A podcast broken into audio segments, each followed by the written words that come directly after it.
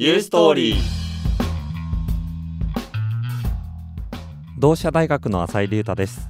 この後ご登場していただくのはキリちゃんです。キリちゃんは19歳の大学生で現在アメリカはイリノイ州に留学しています。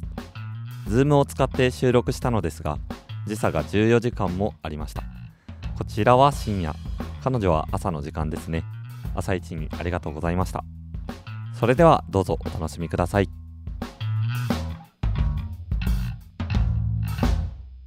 それではゲストをご紹介いたします。キリちゃんです。よろしくお願いします。よろしくお願いします。はい。それでは自己紹介をお願いいたします。はい。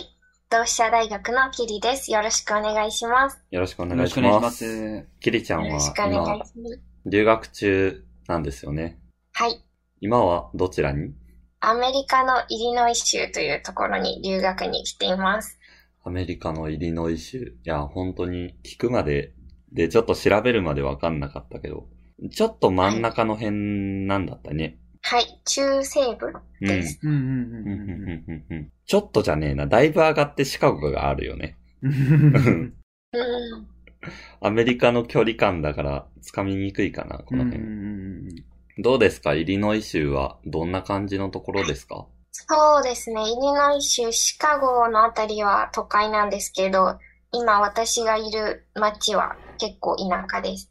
あー、田舎さ加減はどういう風に言える 日本でいうそうですね。田んぼが多いみたいな。うんうんうんうん、やっぱり全然買い物する場所がないああはあはあはっていうのとか、うん。そうですね、娯楽施設が全然ないっていうのうと、ん。かが、そうですね、田舎さ、あとプラス車がないと、まあ、あ、そうだよね。それはアメリカどこでもなんですけど、うんうんうん車がないとなかなかどこにも行けないですね。そうか。最寄りのコンビニまで車で何分くらい？あ、コンビニは、まあ、ある、歩いて全然10ああ、そうなんだ。はい。今は寮に住んでんだよね。はい、そうです。結構大学から近い？そうですね、歩いて5分ぐらい。学校の寮なので、はいはいはいはい。なるほどね。うんうんうんうんそこの寮には、えっ、と、はい留学生の学生寮みたいな感じ？いや、現地の子とうん。留学生が一緒に住んでる感じです。ああ。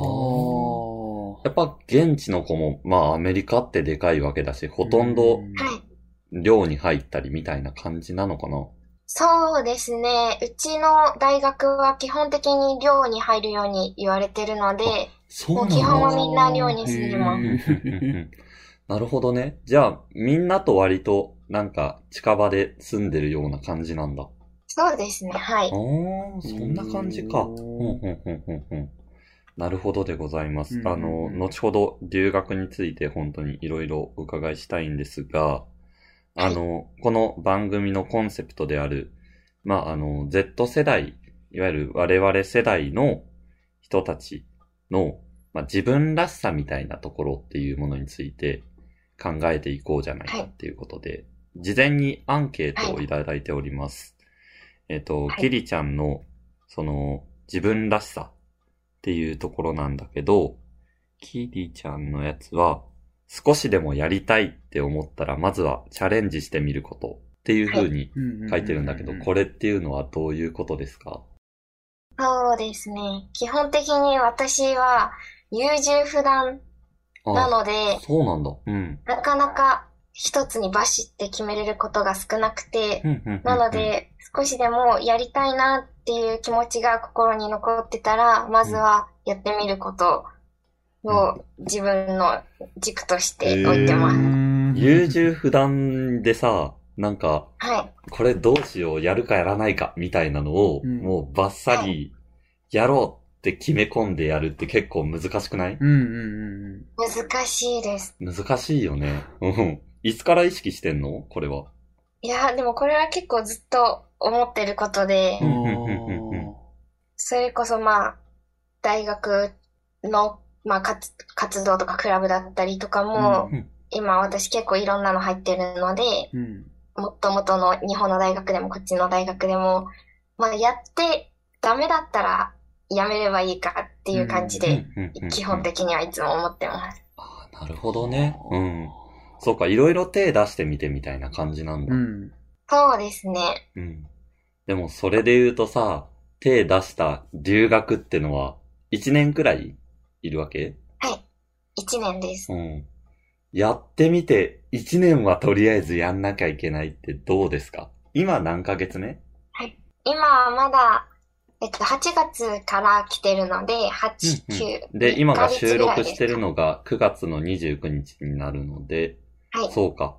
まあ、ほぼほぼもう2少しでヶ月くらい。3ヶ月。三三ヶもう月少しで8 3ヶ9月です。あそうだね。うん。あ、はいそっか。そうだね。そっかそっか。ああ、じゃあ、うん。結構。割と慣れてくる感じかなうんうんうんうんそうですね。うん。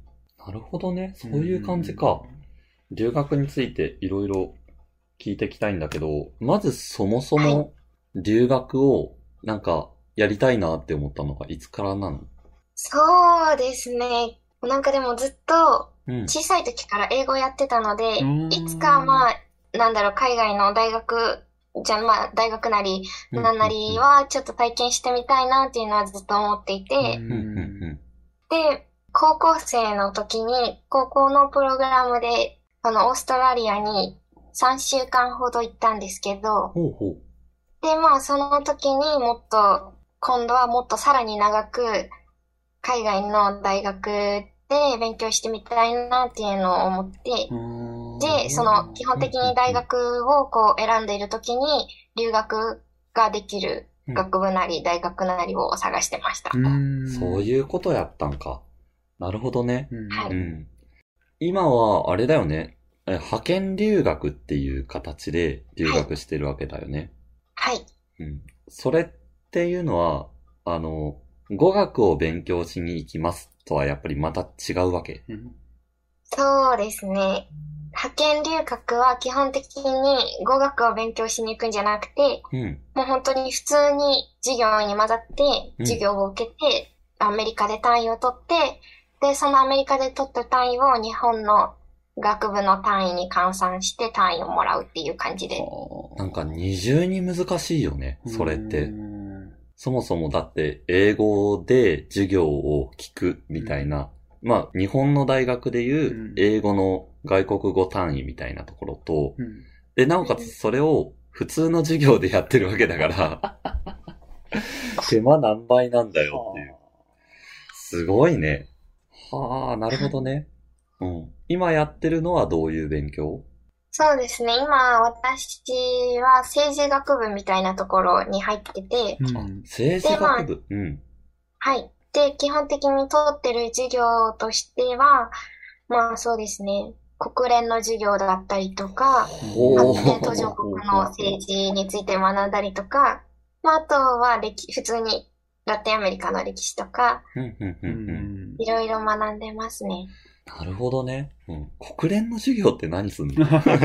めっちゃ気になるよね。う んそうですよね。まあ、国連の授業はもう、そうですね。基本的に、その、サンクスギビングっていう休みがアメリカにはあるんですけど、サンクスギビング。うん。はい。その時に、模擬国連がシカゴで開催されて、それに参加しなくてはならないので、うんそのためにずっと準備してるって感じですね。模擬国連っていうのは、要するに、国連みたいなことを授業としてやってみよう、みたいなこと？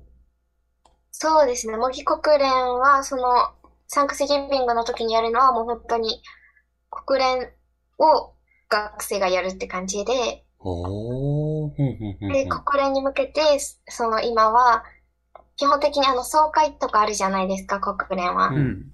で、それで基本的に各大学一つ国が割り当てられるので、うん。それぞれ担当が一人一人何々委員会みたいなのがあるので、それに対してのポジションペーパーを書いたりとかしてますね。えじゃあ、アメリカ中の大学がその模擬国連のために、いわばサンクスギビングの時に集まるんだ。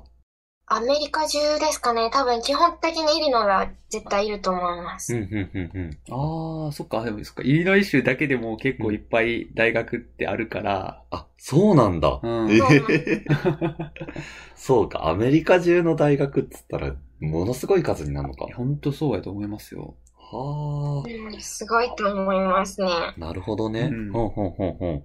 いや、そらすごいもんやってんな、本当にね。そっかそっか。なんか、今の留学を、まあその、例えばイリノイ州みたいなところに行こうって決める前段階として、大学で留学に行こうっていう風に、なんか踏ん切りをつけたきっかけみたいなのって、なんかあった？その、誰かから、あの、せっかくなんだから、例えば派遣で行ったらいいじゃんみたいな感じで言われたのか、もしくはもう自分でもうこうだこうだって決めてったのか、どんな感じだった？そうですね。あの、さっきもお話ししたんですけど、うん。高校の時に、その、ちょっとだけ短期で行って、うんうんうん。で、その時はもう本当に語学って感じだったので、で、まあ次は絶対な、まずとにかくそれより長くっていうのは最初に一つ決めてて、うんで、プラスとして、まあもうちょっと、今もともと日本の大学で勉強してるのが国際関係学だったり、うん。なんかいろんな国の地域とか文化だったので、なんか今度は別に日本じゃなくて、その同じ事柄に対しても、じゃあ別の国ではその事件とか出来事についてどうアプローチされてるのかなとか、うん。その国の生徒はどうそれについて思ってるのかなっていうのがすごく興味があって、うん、うん、うん、うん。で、派遣にしましたう。ん。ああ、そっか。現地の授業を受けないと、やっぱりその、温度感だったりとかっていうのをわかんないもんかな。そうですね。それこそ、エリザベス女王がこの間亡くなったのに対しても、やっぱり全然国によって違うかったりするので、反応がうん。うんうんやっぱり日本では、そのニュースに関しては、あ、そうか、亡くなったんだっていう、まあ、えっと、よその話みたいな感じで区切られてた感はあったかな。そっちだとどうだった？そうですね。やっぱりもうあの日は結構みんなニュース見た子が、え、女王が亡くなったんだよみたいな感じで言ってて、で、あと、もちろん現地の子もいるんですけど、よあの、ヨーロッパから来てる留学生とかもいるので、全然なんだろう。その子たちに、その国では、女王に対してどんな印象があるのって聞いたりできたので、それはすごく面白かったです。はあ、なるほどね。そっかそっか。まあ熱量も違うよね、そりゃねそうで。すね。はあ、そっか。まあなんかそんなカルチャーギャップみたいなのがいろいろあるわけだね。はい。今のなんか生活をしてる中で、まあ馴染むために、例えばクラブ活動だったりとか、なんかはい。大学内の団体みたいなのとかには入ってたりする？はい。私は今こっちの大学で2つクラブ入ってます。ん二つね。うん。うんはい。え、順に聞いてもいい？はい。一つ目は、環境クラブみたいなクラブです。環境クラブ。うんはい。っていうのは？そうですね。普段は週に1回ミーティングを行って、うん。